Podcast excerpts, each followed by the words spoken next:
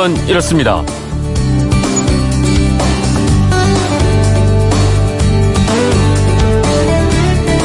안녕하십니까 전종환입니다. 도로 위에 지뢰라고 하죠. 아스팔트 도로가 마치 냄비처럼 움푹 파여서 냄비를 뜻하는 영어 포트와 구멍을 뜻하는 홀을 합쳐서 부르는 포트홀.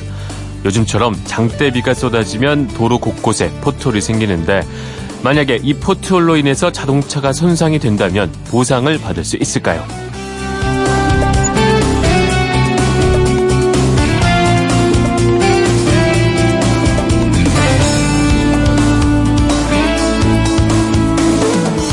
포트홀 때문에 자동차가 손상되면 보상받을 수 있을까? 그건 이렇습니다. 우선 도로 위에 포트홀이 얼마나 많이 생길까 살펴봤더니요. 아, 작년에 2017년 서울 시내에서만 약 3만 7천 개가 확인이 됐고요. 포트홀로 인한 교통사고도 1000건은 되는 것으로 추정이 되고 있습니다. 어, 생각보다 이게 많죠. 이런 포트홀로 인해서 자동차가 손상되거나 사고가 날 경우 해당 도로를 관리하는 기관에 보상을 요구할 수 있습니다. 즉 국도에서 피해를 당하면 국토교통부에 고속도로라면 한국도로공사에 그리고 시내도로는 그 도로를 관리하는 자치단체에 신청을 하면 됩니다. 하지만 관공서를 상대로 보상받는 절차 이게 복잡하고 쉽지만은 않습니다. 역시 가장 좋은 건 포트홀 사고를 당하지 않도록 예방을 하는 거겠죠. 이 포트홀은 운전자가 아무리 전방을 주시해도 발견하기 어렵기 때문에 비가 내리거나 앞이 잘 안 보일 때는 속도를 평소보다 줄여야만 하고요. 타이어 공기압을 적정 압력보다 10%더 높이면 좋다고 합니다. 아, 그리고 한 가지 더요. 이 포토를 발견했다면 내가 피해를 보지 않았더라도 각 지방자치단체 민원콜센터 120번으로 신고를 하는 것도 중요합니다. 아, 신고가 빠르면 곧바로 대처를 해서 큰 사고를 막을 수 있으니까 말이겠죠. 자, 여름철 포트홀 사고 예방 적극적인 신고가 답이 아닐까요?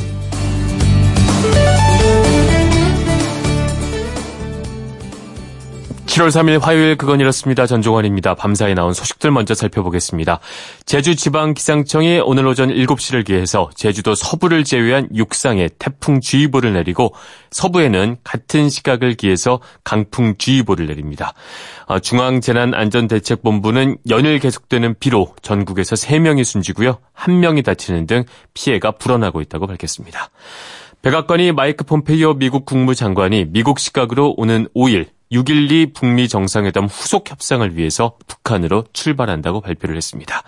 브라질이 네이마르의 활약에 힘입어서 멕시코를 2대 0으로 꺾었고 일본의 0대 2로 뒤지던 벨기에는 후반전 막판에 3골을 몰아넣으면서 러시아 월드컵 8강에 나란히 진출했습니다. 벨기에가 진출을 했다는 것은 일본은 떨어졌다는 얘기군요. 아유, 어제 그 축구 하이라이트 보니까 해설진들이 정말 좋아하더라고요. 벨기에 선수 칭찬하면서. 네, 요즘 스마트폰들 다들 갖고 다니기 때문에 검색을 자주 하곤 하는데 올 상반기에 한국 구글 사이트에서 아, 지난해 하반기 대비 검색량이 가장 많이 늘어난 단어를 집계를 해봤더니 미세먼지가 1위였고요.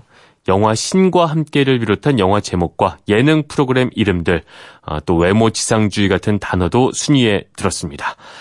자, 이 뉴스 보면서 갑자기 궁금해졌습니다. 이거는 전체 순위고, 아, 우리, 아, 그건 이렇습니다. 청취자 여러분들은 주로 어떤 단어, 어떤 일에 대해서 검색을 많이 할까 궁금해졌습니다. 뭐, 궁금한 용어, 혹은 뭐, 맛집 검색 이런 것도 많이 하실 것 같은데, 오늘 어떤 단어 검색 많이 하는지 함께 나눠보면 좋을 것 같습니다. MBC 미니로 보내시는 건 공짜고요. 휴대폰 샵 8001번으로 보내시는 건 짧은 건 50원, 긴 건 100원의 정보 이용료가 있습니다.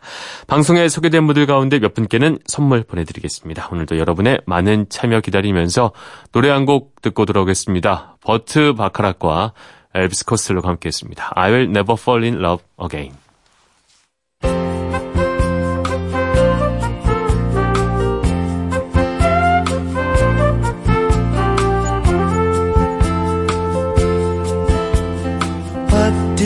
Get when you fall in love? A guy with a pen to burst your bubble.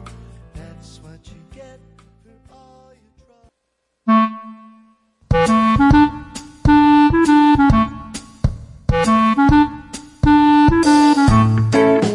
오늘을 꽉 채워줄 생활정보 알려드립니다. 오늘을 채우는 여자 곽지연 리포터 나오셨습니다. 안녕하세요. 네, 안녕하세요. 네, 오늘은 어떤 생활정보 가지고 와주셨나요? 아, 어제도 꿉꿉하고 진짜 더웠습니다. 장난이 집에서, 아니었습니다. 네, 집에서 음. 걸을 때마다 발바닥이 정말 쩍쩍 눌러붙더라고요. 아, 표현이 좋네요. 쩍쩍 눌러붙는다. 네, 요즘 에어컨 켜신 분들도 많을 거고요. 네. 제습기도 요 며칠 비 오는 날 계속 사용하고 계실 텐데요. 네, 빵빵하게 틀고 싶어도 누진세 걱정 때문에. 걱정이 됩니다. 네, 음. 전기요금 폭탄 맞을까봐 제대로 못 틀 때가 많습니다. 네. 그래서 오늘 여름철을 대표하는 전기 제품들 효율적으로 좀 경제적으로 아. 사용하는 방법에 대해서 알아봤어요. 그렇잖아요. 좀 궁금했어요. 저도 어젯밤에 제습기를 틀고 잤는데, 네. 야 이게 과연 에어컨보다는 전기료가 적게 나가는 건지, 네. 이거 잘 쓰고 있는 건지 많이 궁금했었는데 말이죠. 그쵸. 네, 일단 에어컨부터 좀 알아보도록 할까요? 네. 네. 어, 에어컨 제조업체와 전문가들은 일단 에어컨을 자주 껐다 켰다 하는 걸 조심하라고 그렇게 조언을 해주더라고요. 네. 어, 에어컨의 전력 소모의 주 원인이 실외기잖아요. 그렇죠. 실외기가 막 돌아갈 때, 그러니까 처음 작동시킬 때가 가장 많은 전기를 사용하니까 자꾸 껐다 켰다 하는 거 일단 좋지 않고요. 네. 그리고 가장 좋은 방법은 처음에 희망 온도를 설정해 놓고 가장 강하게 작동을 시키고요. 이제 에어컨 바람을 약하게 해놓으면 전기요금이 적게 나올 거라고 생각할 수 있는데 네. 에어컨 바람의 세기가 약하면 희망 온도까지 오는데 오랜 시간이 걸리잖아요. 음. 전기요금은 더 나온다고 합니다. 그래서 처음 틀면서 냉방을 좀 강하게 틀고요. 희망 온도에 도달했으면 이때 강도를 줄여서 약하게 틀어놓는 게 효과적이에요. 그러니까 뭐 잠시 화장실 간다고 끈다거나 잠시 부엌에 간다고 아, 꺼둬야지 이거보다는 네, 네. 계속 켜두는 게 낫다 이 말씀이시죠? 네. 아, 저 자주 끄는데 말이죠. 하지 마세요. 네, 알겠습니다. 제습 기능은 활용을 하는 게 좋은 건 맞는 거죠? 네네 에어컨에 있는 제습 기능 있잖아요. 네. 이게 뭐 전문가마다 의견이 좀 분분하긴 한데 일단 제조 그 에어컨 제조업체에서는 네. 에어컨의 제습 기능만을 사용한다면 그냥 냉방만 돌렸을 때보다는 전기요금이 크게 6, 70%까지도 음. 저렴해질 수 있다고 합니다. 네. 근데 에어컨이 좀 오래됐다. 에너지 효율이 떨어지는 만큼 좀 달라질 수 있고요. 네. 장마철처럼 이제 실내 습도가 아주 높을 때는 제습 위에서 그 전력 사용량이 음. 다소 많아질 수는 있다고 하네요. 좀 효율적으로 사용할 수 있는 또 다른 방법도 있을 것 같은데 말이죠. 네, 전기요금을 아끼는 중요한 또 하나의 방법이 바로 네. 필터 청소입니다. 필터 청소. 네, 에어컨 필터만 청소해도 냉방 효과가 58%나 상승하고요. 와. 전기요금도 27% 절약되는 효과가 있다고 하거든요. 네. 함께 먼지를 또 제거해줘야 쾌적하고 깨끗한 공기가 나오잖아요. 음. 필터 청소를 꼭 해주는 게 좋습니다. 네. 필터 청소는 단순해요. 그냥 본체 커버를 열면 필터가 바로 보이거든요. 네. 이거 그냥 빼내면 되고요. 음, 욕실- 저도 합니다. 네. 이 무능한 저도 하니까 누구나 할 수 있다는? 얘기입니다. 이거는 그냥 물로 세척 한번 해서 네. 중성세제 풀어서 살살 문질러주면 더 좋고요. 네. 다시 물로 헹궈서 그늘진 곳에 충분히 말려주면 되겠어요. 여름철에는 2주에 한 번은 청소를 해주는 오, 게 좋다고 하니까. 네. 좀더 자주 해주시면 좋을 것 같고요. 알겠습니다. 그리고 에어컨 틀 때 이제 선풍기나 air circulator 같이 사용해야 좋은 거 알고 계시죠? 이제 선풍기나 공기 순환기는 되도록 좀 멀찌감치 에어컨과 마주 보게 틀어놓는 게 음, 좋고요. 네. 에어컨 바람은 위쪽을 향하게 하는 게 공기 순환이 더 잘 된다고 합니다. 네. 그리고 실외기 체크도 중요하거든요. 이제 전기요금의 그 주범인 실외기가 뜨거워지면 네. 그만큼 에너지 소모가 좀 많아질 수 있거든요. 요즘 아파트들 보면 실내에 실외기가 있는 경우가 많아서 이런 경우는 괜찮은데 네. 이제 발코니 바깥쪽에 실외기가 있다면 직사광선을 뭐 박스나 은박 돗자리 같은 걸로 막아주는 게 좋습니다. 알겠습니다. 제습기를 사용할 때 에너지 효율을 높일 수 있는 방법도 있을까요? 네, 일반적으로 습도가 5% 정도 내려가면 체감 온도가 1도쯤 낮아진다고 그래요. 네. 자, 어제 오늘 집안 습도가 한 85%까지 올라갔다. 음. 제습기를 사용하면서 습도를 한 50% 정도로 낮춰주면 한 5, 6도 정도의 체감 온도가 내려갈 수 있다는 건데요. 효과가 크네요. 그쵸. 네. 그러니까 엄청난 무더위가 아니라면 굳이 전기요금 많이 드는 에어컨보다는 제습기만 틀어놓는 것도 한 방법이 음. 될수 있다고 하고요. 이제 제습기를 사용할 때 가장 기본적인 건 창문이랑 방문을 닫아서 외부 공기가 들어오는 걸 차단시켜야 외- 에너지 효율을 높일 수 있습니다. 네. 그리고 이제 제습기 사용 후에는 선풍기를 틀어주잖아요. 그럼 공기가 더 건조해지면서 보송보송한 느낌이 들 거고요. 제습기도 마찬가지로 이제 필터를 제대로 청소해줘야 전기 사용량을 한 5%가량 줄일 수 있다고 하네요. 네. 다른 가전들도 마찬가지로 전력 소모를 효율적으로 막을 방법 들이 있겠죠. 네, 생활 경제 전문가 이인표 씨한테 한번 문의를 해봤어요. 네. 일단 냉장고 문을 자주 여닫지 않는 게 좋은 거 알고, 알고 계시죠? 네. 이제 냉장고 문을 한번 열 때마다 0.35%의 전력이 소비되고요. 이제 뭐 먹지 하면서 열어놓고 생각하는 경우 네. 한 10초만 지나면 15분이 지나야 이 냉장 어. 온도를 회복하기 때문에 이게 전력 소모가 상당하다고 합니다. 네. 그러니까 자주 여닫지 않게 열려 있는 시간을 좀 최소화시켜 주시고요. 음. 요즘 에어 커튼도 한 1, 2천 원 정도 그 양면 테이프로 돼 있어서 네. 이 냉장고 안쪽 문 안쪽에 붙여놓기 손쉽게 돼 있거든요. 음. 이것도 전력 낭비 아주 효과가 좋다고 하네요. 네. 대기 전력 많이 먹는 제품들은 또 좀 특별한 관리가 필요할 것 같고요, 말요. 네. 어, 대기 전력을 많이 소모하는 제품들을 보면 네. 사용하지 않을 때도 이렇게 본체가 뜨거워지는 거 느끼실 수 있을 맞습니다. 거예요. 이런 것들이 다 대기 전력을 상당히 먹거든요. 네. 이제 첫 번째는 냉온수 정수기가 있어요. 네. 여름철에는 잘 안 쓰는 온수기는 꺼놓는 게 좋고요. 셋톱박스도 항상 뜨겁잖아요. 그러니까 멀티탭으로 보지 않을 때는 항상 꺼두는 게 좋습니다. 네. 또 전기 제품의 그 전원 표시를 잘 살펴봐야 된다고요. 이게 전력 소비와 관계가 있는 건가요? 네. 어, 가전 제품의 전원 버튼 한번 잘 보시면요. 네. 이제 동그라미 안에 일자가 표시되어 있는 그러니까 작은 원 그 전원 버튼이 있어요. 네. 근데 다 똑같이 생긴 게 아니고 자세히 보면 좀 다르게 생겼거든요. 음. 동그라미 안에 일자가 약간 위쪽으로 화살표 모양으로 살짝 이렇게 나와 있는 건 이거는 전기는 껐지만 대기 전력은 계속 소비하고 있다는 표시고요. 네. 이런 가차, 가전들은 반드시 전원도 끄고 코드까지 뽑아야 대기 전력이 나가지 않습니다. 네. 반면에 원이 완전히 막혀 있고요. 그 안에 일자가 그려져 있다면 이거는 대기 전력이 소모되지 않고 전원을 눌렀을 때만 전력을 사용하는 거거든요. 굳이 코드를 뽑지 않아도 된다는 것도 함께 참고해 두시면 좋을 것 같아요. 알겠습니다. 에어컨 틀 때 제습 기능 잘 활용을 하면 좋을 것 같고 이렇게 네. 잠깐 자리 비운다고 해서 끄는 것보다는 좀 계속해서 일정 온도로 맞춰놓는 게 중요한 맞습니다. 것 같습니다. 네. 알겠습니다. 오늘을 알차게 채울 꽉 찬 정보였습니다. 지금까지 오늘을 채우는 여자 곽지연 리포터였습니다. 고맙습니다. 네, 고맙습니다.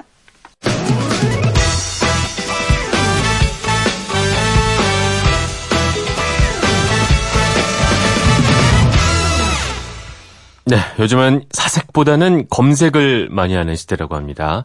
입력만 하면 답이 바로 나오는 컴퓨터, 스마트폰을 손에 하나씩 다 들고 다니기 때문이겠죠. 자, 지난 상반기에 미세먼지가 검색어 1위를 차지했다고 해서 평소 스마트폰이나 컴퓨터에서 주로 무엇을 검색하는지 여쭤봤습니다. 0365님, 아침에 눈 뜨자마자 오늘의 날씨부터 검색을 합니다. 날씨에 따라서 옷을 선택하고 신발을 선택을 합니다.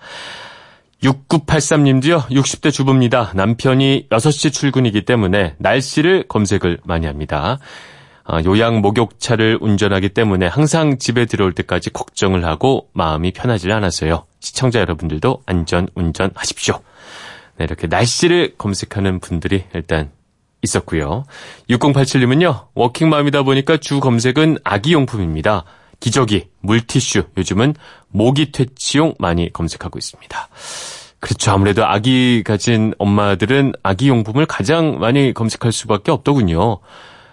저희 집사람도 그 요즘 검색하는 걸 보면 어, 과거에는 주로 자기 이름을 많이 검색을 했다면 아, 이런 얘기하면 안 되는데 그쵸 궁금하잖아요. 혹시 뭐 기사가 뜰 수도 있고 말이죠. 어, 방송을 하는 사람이니까 요즘에는 옆에서 이렇게 뭐하지 하고 보면 열의 아홉은 아기 용품을 검색을 하고 있습니다. 그 집에 배달이 갑자기 많이 와요.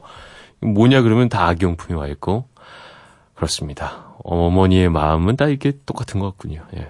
이미애 씨, 요새 문자를 보낼 때 맞춤법 틀리지 않기 위해서 바른 맞춤법 검색을 많이 하게 됩니다. 줄임말을 자주 쓰다 보니까 간만에 맞춤법 챙기려니 쉽지가 않지만 연습하려고 합니다. 요즘 요거 포털 사이트 보면 다 나와 있습니다. 이거 그쵸. 맞춤법 하나가 어떤 사람에 대한 신뢰를 깎을 수 있기 때문에 한 번씩 검색하는 것도 나쁘지 않은 것 같습니다. 3170님, 저에게는 두 마리의 양이가 있어서요. 늘 초록창을 이용을 합니다. 대화가 안 되니까 행동하는 걸 보고 어떤 걸 원하는지 알아갑니다. 고맙죠? 유대관계가 중요하니까요. 보내주셨고요. 이고은 씨, 가성비 좋은, 가심비 좋은으로 검색을 합니다. 요즘 물가가 오르다 보니까 가성비 좋은 청소기, 가성비 좋은 선풍기, 가심비 좋은 여행지 이런 식으로 검색을 많이 하고 있습니다. 1304님은 요리 레시피 많이 검색한다고 보내주셨고요. 4504님, 프레하고 스코어와 순위 검색한다고 보내주셨습니다. 마지막으로 9402님, 저는 라디오를 들은 지 얼마 안 돼서 진행자분 이름을 검색했는데 알고 나니까 애정이 더 갑니다. 아, 저를, 우리 PD가 이런 거 잘 안 올리는데, 어, 심경의 변화가 있는 것 같습니다. 알겠습니다. 이렇게 참 검색 많이 합니다. 저도 아, 얼마나 스마트폰 중독자인지 이게 밤에 자기 전에 가끔 손목이 아플 때가 있어요. 야, 워낙 얼마나 내가 핸드폰을 많이 하고 검색을 많이 하나 알게 되는데, 아, 검색하는 것도 좋지만 이 손목 건강. 요거 한번 그 기사로도 써볼 만한 것 같은데 분명히 손목이 그 스마트폰 무게 때문에 안 좋아지는 사람들이 많이 늘고 있을 거란 생각도 들고 있습니다. 현명하고 아, 꼭 필요한 검색만 하는 현명함을 갖춰야 될 것 같습니다. 청취자 여러분의 참여로 만들어가는 그건 이렇습니다. 전종환입니다. 잠시 후에 돌아오겠습니다.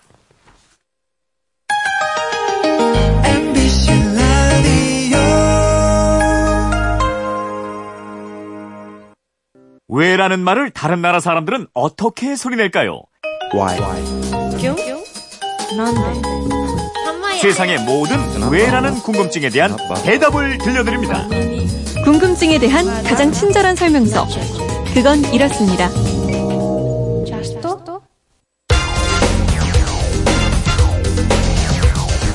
궁금증이 지식이 되는 아하!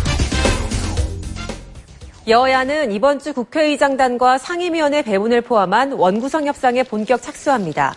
더불어민주당과 자유한국당, 바른미래당, 평화와 정의의 의원 모임은 내일 국회에서 원내 수석부 대표 간 실무협상을 재개합니다. 다만 국회의장단, 상임위원장 선출, 상임위 배분에 있어 각 당의 셈법이 달라 진통이 예상됩니다. 네, 국회가 원구성 협상에 본격적으로 착수한다. 이런 뉴스 들으셨습니다. 어, 휴대폰 뒷번호 1500번 쓰시는 정치자가 이런 궁금증 보내주셨습니다. 국회가 원구성 협상에 착수를 한다고 하던데 원구성 협상은 무엇이고 어떻게 하는 건가요? 알려주십시오. 네, 이게 뭐 얼핏 알 것도 같은데 막상 또 설명을 하라고 하면 아, 그건 바로 이거야 이렇게 말하기는 좀 어려운 부분이 있습니다. 그래서 오늘도 아, 김수지 MBC 신입 아나운서와 함께 이 궁금증 풀어보겠습니다. 안녕하십니까? 네, 안녕하세요. 네. 자, 국회는 지금 소위 무두절이다. 뭐 이런 얘기가 나오는데. 네, 그렇습니다. 무두절이 이게 무슨 뜻인가요? 아, 무두절. 우두머리가 없는 날. 그러니까 직장 상사가 없는 날을 가리켜서 네. 직장인들이 우스개로 무두절이라고 하는데요. 아, 지금 국회도 제일 높은 직위인 국회의장과 부의장, 네. 상임위원장들이 임기가 다 끝나서 없는 상태입니다. 음. 그래서 무두절이라는 말이 나오고 있는 거죠. 이게 뭐 아마도 없을 무자에 머리 두자. 네, 네, 맞는 그죠? 것 같습니다. 네. 어, 머리가 없는 시절. 그렇죠. 근데 뭐 일반 직장 같은 경우에 뭐 부장국장 없으면 좋잖아요. 예. 네. 근데 그게 어쩌다 뭐 몇 시간 혹은 뭐 하루 이틀일 텐데 뭐 연수 가거나. 네. 지금 국회에는 이 무두절 기간이 꽤나 길어지고 있다고요. 아, 그렇습니다. 네. 일단은 정세균 전 국회의장의 임기가 5월 29일에 종료가 됐거든요. 네. 근데 오늘이 7월 3일이니까 한 달 넘게 무두절 상태입니다. 그래서 여야는 오늘부터 본격적으로 원구성 협상을 갖기로 했는데요. 근데 뭐 협상이 만만치 않은 상황이라서 네. 속도를 낼 수 있을지는 잘 모르겠습니다. 그렇군요. 청취자 1500번님의 질문은 이거였습니다. 원구성 협상이 대체 뭐냐? 아, 이게 뭔가요, 이게? 네. 일단은 원 구성이라는 게 네. 국회가 제 역할과 기능을 하기 위해서 조직을 구성하는 걸 말하는데요. 국회의장과 두 명의 부의장을 선출하고 18개인 상임위원회 위원장 또 위원 배정을 하는 겁니다. 네. 그래서 의장이나 원내대표가 마음대로 정하는 건 아니고요. 각 당이 뭐 의장은 우리 당이 맡겠다. 이 상임위원장 자리는 우리 당한테 줘라. 이런 식으로 협상을 하는 거죠. 네. 그럼 각 당이 서로 이제 좋은 자리, 알짜배기 자리를 가지려고 막 서로 협상을 많이 할 것 같은데 네. 이 원구성 협상은 반드시 그러니까 예전부터 늘 해왔던 건가요? 어, 이게 원래는 원구성 협상이 없었는데요. 네. 어떻게 생겼냐면 국회 역사를 보니까 1963년에 어, 1963년에 시작된 6대 국회부터 네. 1985년에 시작된 12대 국회까지는 협상이 없었습니다. 네. 그러니까 의석수가 많은 다수당, 당시까지는 뭐 정권을 잡은 여당이 다수당이 됐는데 네. 이 다수당이 상임위원장직을 다 독차지했었거든요. 음. 근데 1988년에 치러진 13대 총선에서 소위 여소야대 상황이 된 거예요. 네. 여당이 과반 의석을 차지 못한 거였죠. 네, 그렇습니다. 그래서 당시 여당이 민 여당이 이제 민주정의당이었는데 네. 과반 의석을 확보하지 못했어요. 이게 헌정 사상 처음 겪는 일이었던 거죠. 네. 그래서 여야가 이 상임위원장 자리를 어떻게 배분하나 음. 고민을 하다가 네. 의석 비율대로 나눠 갖기로 합의를 했고요. 네. 이때부터 이제 원 구성 협상이라는 게 시작이 된 겁니다. 그럼 지금은 어느 한 정당의 과반 의석을 차지를 한다고 하더라도 아, 상임위원장을 독차지할 수 없는 그런 네, 네. 구조일 거예요. 네. 17대 국회 때 네. 당시 열린우리당이 과반 의석을 차지했었는데 이 상임위원장을 야당과 11대 8로 나눴고요. 네. 18대 국회 때도 한나라당이 과반 의석을 차지했을 텐데 11대 7로 상임위원장을 나눠 가졌습니다. 음. 네. 아 근데 사실 뭐 원 구성 협상의 가장 중요한 쟁점은 어느 상임위원장 자리를 음. 어느 정당이 차지하느냐 이겁니다. 그렇죠. 이거 뭐 8개, 7개를 나눠 줬다고 해도 알짜 자 리를 몇 개 가져가냐가 핵심이라고 저도 얘기를 들었습니다. 네. 아, 그럼 이 원구석 협상은 언제까지 하게 되어 있는 거죠? 일단은 국회의장 같은 경우에는 국회법을 보니까요. 네. 처음 선출된 의장 또는 부의장의 임기가 만료되는 경우에는 그 임기 만료일 5일 전에 실시한다. 네. 다만 그날이 공휴일인 경우에는 그 다음 날에 실시한다. 이렇게 음. 돼 있습니다. 아, 그러니까 5월 24일에 뽑았어야 되는데 지금 한 달 넘게 안 뽑고 있는 거고 네. 의장을 못 뽑은 채로 상임위원장을 선출할 수도 없으니까 이것도 음. 미루고 있다가 이제야 협상을 시작하는 건데요. 과거에도 이 기한이 제대로 지켜진 적은 없습니다. 그러니까요. 이게 법을 만드는 분들이 이렇게 법을 잘 안 지키니까 말이죠. 네. 불신이 늘고 있는 걸 텐데. 네. 답답한 부분이 있습니다. 맞습니다. 특히 뭐 20대 국회 전반기에는 원내 교섭단체가 세 당이었어요. 네. 더불어민주당, 당시 새누리당, 그리고 국회 아 국민의당. 그렇죠. 근데 지금은 더불어민주당, 자유한국당, 바른미래당 그리고 평화와 정의의 모임 이렇게 네 개가 있어서 네. 이 상임위원장 나누기가 더 복잡해지고 어려워졌다 이런 소리도 들리는데요. 음. 뭐 의석 규모에 따라서 배분을 할 경우에는 민주당이 8개, 한국당 7개, 바른미래당 2개, 평화당과 정의당의 공동 교섭단체인 이 평화와 정의의 의원 모임은 한 개씩 가져갈 거라는 전망이 있는데 뭐 이거는 두고 볼 문제인 것 같습니다. 네.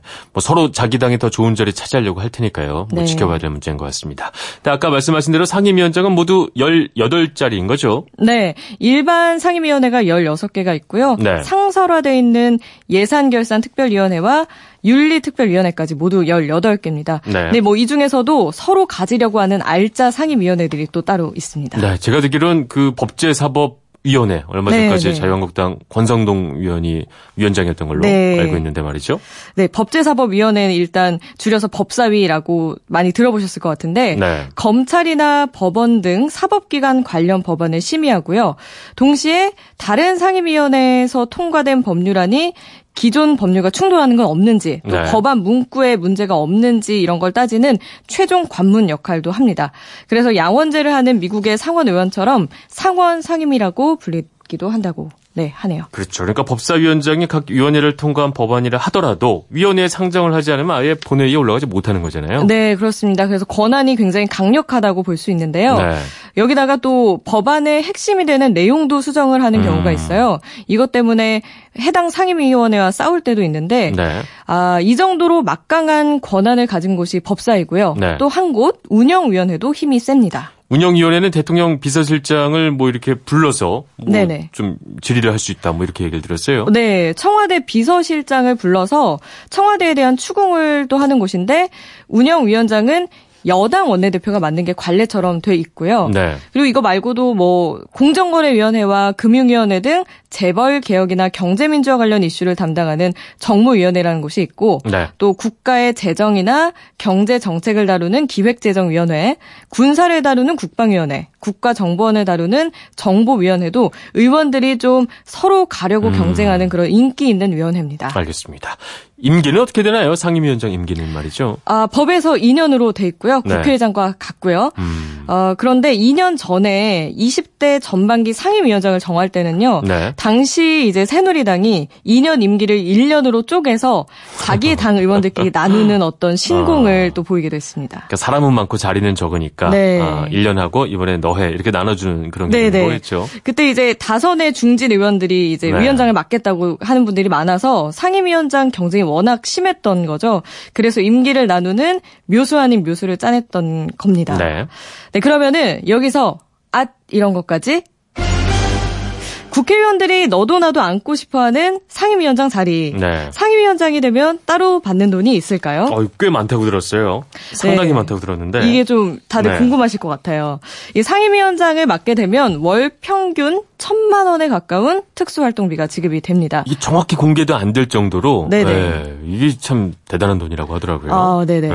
그리고 이제 이거 말고도 또 국회 본청에 별도의 사무실까지 주어지는데요. 네. 여기다가 이제 매달 받는 의원 세비와 의원회관 사무실 외에 뭐 벌- 별도의 특수활동비, 상임위원장 사무실 이런 쭉 돈과 혜택이 많기 아, 때문에 걸려 있군요. 네네네. 많이. 법을 네. 어겨가면서까지 이런 원구선 협상을 치열하게 벌이는 게 아닌가. 네, 그런 생각이 알겠습니다. 듭니다. 뭐 이런 문제 때문에 이거를 연기하는 것만은 아니라고 생각을 하고 싶습니다. 어쨌든 네. 뭐 국민의 눈총에도 불구하고 시간을 끌고 버티기를 하고 있는데 빨리 좀 해결을 했으면 좋겠고요.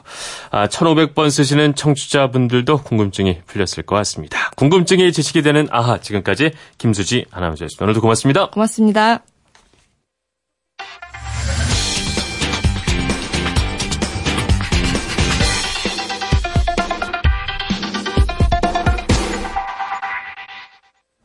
대한민국 축구 대표팀의 16강 진출 실패 원인을 분석한 보도들 많이 들으셨을 겁니다. 아, 지난주 신문선 교수와 인터뷰를 했을 때도 아, 이런 말씀하셨었어요. 스포츠 심리 전문가의 부재가 원인 중 하나다. 뭐 이런 말씀해 주셨는데 궁금한 키워드에 대해서 알아보는 키워드 인터뷰 아, 스포츠를 흔히 멘탈 싸움이라고 하죠. 오늘의 키워드 스포츠 심리에 대해서 한국체육대학교 윤영길 교수와 이야기 나눠보겠습니다. 안녕하십니까? 안녕하세요. 네. 윤영길입니다.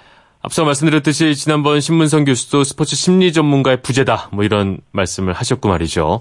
또 이영표 해설위원의 말에 따르면 요즘 팀마다 심리 전문가 이른바 멘탈 코치를 두는 게 추세라고 하던데 아, 교수님도 멘탈 코치를 역임을 하셨던 걸로 알고 있는데 실제로 요즘 이렇게 많이들 어, 멘탈 코치를 두고 있는 편인가요? 비교적 최근에 축구를 비롯한 다양한 스포츠 전반으로 확산되고 있는 추세입니다. 네. 주로 어떤 역할을 하시고 왜 필요하다고 이걸 설명을 해주실 수 있을까요? 어, 팀 안에서 지금까지 어, 기술이나 체력, 뭐 경기 분석, 이렇게 눈에 보이는 변수들에 관심이 있어 왔는데요. 네. 최근에 이제 눈에 보이지 않는 이렇게 심리적인 영역까지 이렇게 케어하는 영역들, 그런 영역들로 이제 확산되고 있고, 네. 실제로 멘탈 코치가 경기를 하면서 우리 다양한 요소들을 준비하는데 아, 심리적인 요소들 그러니까 심리적인 항상성을 유지하게 하는데 아주 중요한 역할을 하는 네. 아, 팀의 스태프라고 보면 되겠습니다. 알겠습니다. 실제로 뭐 어릴 때 좀 농구 같은 것만 해봐도 이게 아 오늘은 잘 돼. 그다음 마음이 편할 때는 실력이 막 잘 들어가고 말이죠. 이게 마음이 무너지면 안 되는 게 스포츠의 어떤 특성이라고 볼 수 있을까요?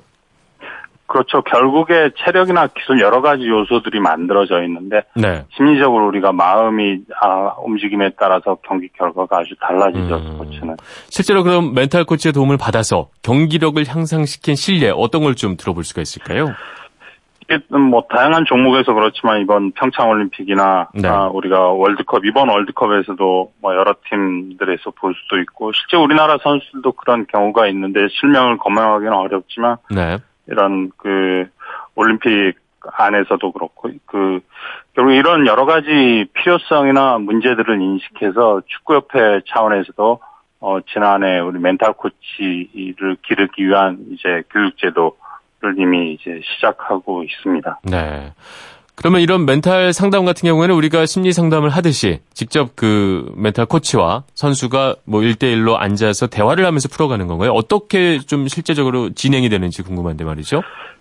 실제로 한 세 가지 영역 좀 보면 될 것 같아요. 대회를 네. 준비하는 과정, 그리고 대회 기간, 아, 대회가 종료된 시점, 어, 이렇게 보게 되는데, 대회 준비 안에선 심리적으로 이제 그 대회나 아니면 경기를 풀어가는 여러 가지 상황에서 발생하는 문제를 선제적으로 어, 대응하는, 그러니까 예상되는 어려움이나 심리적인 난관들에 대응하는, 아, 과정이 있고, 대회 네. 기간 중에는 선수들이 여러 가지 상황, 이제 처하게 되는데 이런 상황에서 발생하는 심리적인 이 불균형들을 조절해주는 작업들도 하고 그리고 네. 대회 끝날 때는 이제 대부분 이제 대표팀 선수들이 원소속 팀으로 돌아가는데 이 선수들이 원소속 팀으로 돌아가서 다시 이제 일상적으로 아, 자기 리그에 복귀할 수 있는 지원 정도를 하기 위한 전체 어, 단체 팀 같은 경우 교육 네. 진행되고 음. 1대1로 이제 상담도 진행되고 소그룹 예를 들어 수비진, 어, 네. 어, 공격진 어, 아니면 또 경기에 들어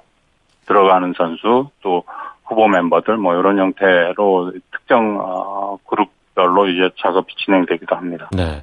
선수들이 보통 먼저 상담을 요청을 하는 편인가요? 아니면 그 상담 코치가 아, 저 선수와 한번 상담을 해봐야겠다 이렇게 지정을 하는 편인가요? 어떤 경우가 더 많은가요? 아, 두 가지 경우가 다 있습니다. 선수들이 네. 먼저 와서 자기가 이제 심리적으로 불편할 때 와서 상담을 요청하는 경우, 멘탈 코칭을 요청하는 경우도 있고, 네. 어, 멘, 아, 멘탈 스태프가 보고 아, 선수한테 아, 도움이 필요한 아니면 뭔가 지원을 해줘야 되는 상황이 연출되기도 하고, 또 다른 경우는 이제 코칭 스태프, 주로 감독님이죠.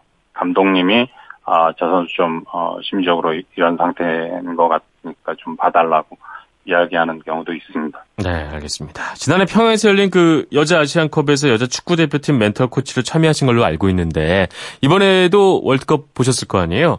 아, 네. 이번 남자 축구 대표팀에 만약에 멘털 코치로 참여를 하셨다. 아, 스웨덴전이 끝나고 나서 뭐 어떤 조언을 해주셨을 것 같습니까?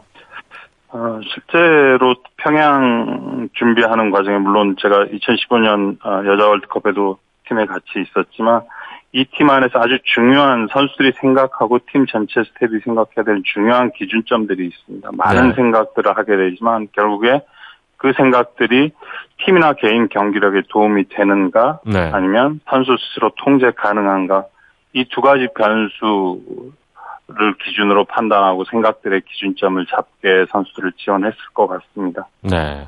그렇다면 그 이번 축구 경기를 보시면서는 아 요거 하나만은 내가 해보고 싶었다 뭐 이런 특별한 어떤 지점은 없을까요?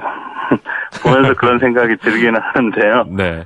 그 장현 선수와 관련된 어, 비난이 들끓었었잖아요. 그렇죠.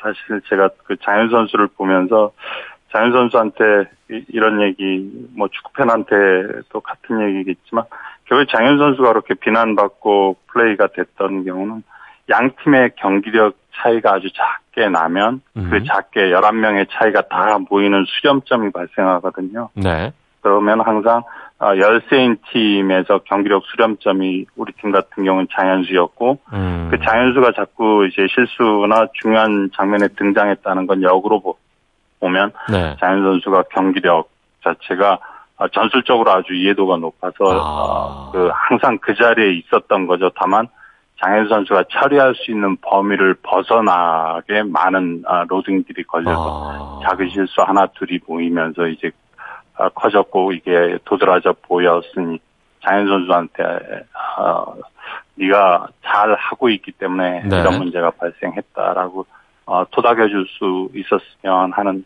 생각이 좀 있었습니다. 제가 장현수 선수도 아닌데 지금 약간 눈물이 날 것 같습니다.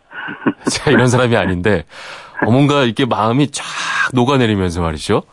어, 어, 근데 그 말씀이 정말 맞네요. 워낙 그 전술적으로 중요한 위치에 있었기 때문에, 어, 늘 노출이 된다. 그 말을 들으니까, 어, 충분히 이해가 되는 것 같습니다. 그죠? 맞습니다. 어. 실제로 선수가, 어, 11명이 다 그 작은 이 누수들이 생긴 게 거기에 다 모여서 이제 장현 선수한테 네. 한 번에 이제 압력이 가해진 거죠. 음, 그러니까 음, 처리할 수 있는 범위를 벗어난 일들이 하나둘씩 90분 경기에서 발생했던 거죠. 네. 그래서 우리 선수들도 이게 팀의 문제지 개인의 문제가 아니다라는 말을 한 것도 어떻게 보자면 같은 맥락으로 이해가 되는 것 같은데, 어, 이제 그, 우리가 정신력이라는 얘기 아직까지도 많이 하고 있잖아요. 아, 정신력으로 극복하면 된다. 근데 이 부분에 대해서는 어떻게 그 긍정을 하십니까? 아니면 더 이상 어, 스포츠 멘탈로 봤을 때는 그럴 시대는 아니다. 어떤 식으로 생각을 하는지 궁금한데 말이죠. 어, 이제 상대가 슈팅을 하면 몸을 던지고 이런 게 물론 톤이 있어 보이긴 하지만 기술적으로는 네. 완성된 형태가 아니잖아요. 조금 더 늦었기 때문에 그런 일들이 일어나는데 네. 코치가 이제 어떻게 보면 이 멘탈 코칭 자체가 심리적으로 힘든 상황이 오면 네. 이걸 톤이나 정신력을 발휘하게 하는 게 아니라 오히려 심리적으로 힘든 상황이 발생하지 않도록 선제적인 음. 대응을 음. 하게 하는 과정이거든요. 네. 그래서 실제로 이제 정신력으로 뭔가 극복한다 이런 아, 생각들은 아, 이제 스포츠에서 다음 조금 더 높은 수준의 플레이를 한다라는 목표를 설정하면 네. 적절하지 적절한 가치로는 보이지 않습니다. 네. 이제 그 다음의 가치를 좀 어, 만들어 나갈 필요도 있다. 뭐 이렇게 이해가 됐습니다. 알겠습니다. 오늘 조근조근 참 재밌는 얘기 많이 들었습니다. 지금까지 한국체육대학교 윤영길 교수님과 이야기 나눠봤습니다. 말씀 감사합니다. 감사합니다. 네, 오늘 하루 종일 태풍 조심해야 되는 날입니다. 기상청 연결해서 태풍 어디쯤 와 있는지 알아보겠습니다. 이온 리포터 전해주시죠. 네, 동쪽으로 동쪽으로 더 치우치고 있습니다. 태풍 프라피론이 현재 서귀포 남동쪽 부근 해상에 위치해 있는데 예상보다 동쪽으로 많이 치우치면서 북동진하고 있어서요. 제주도보다는 경상 해안에 오후에 매우 강한 바람과 함께 많은 비를 뿌리겠습니다. 오후 3시쯤 부산 남쪽 인근 해상을 지날 것으로 예상되니까 과거를 바꿀 순 없다. 그렇지만 교훈은 얻을 수 있다. 세상의 모든 좋은 말들 영화 거울나라의 앨리스의 대사 가져왔습니다. 아, 폭우와 태풍 조심해야겠죠. 최소화할 수 있도록 과거 경험들이 지혜가 되길 바랍니다. 저는 내일 다시 찾아오겠습니다. 아나운서 전종환이었습니다. 화요일 아침 모두 힘내십시오.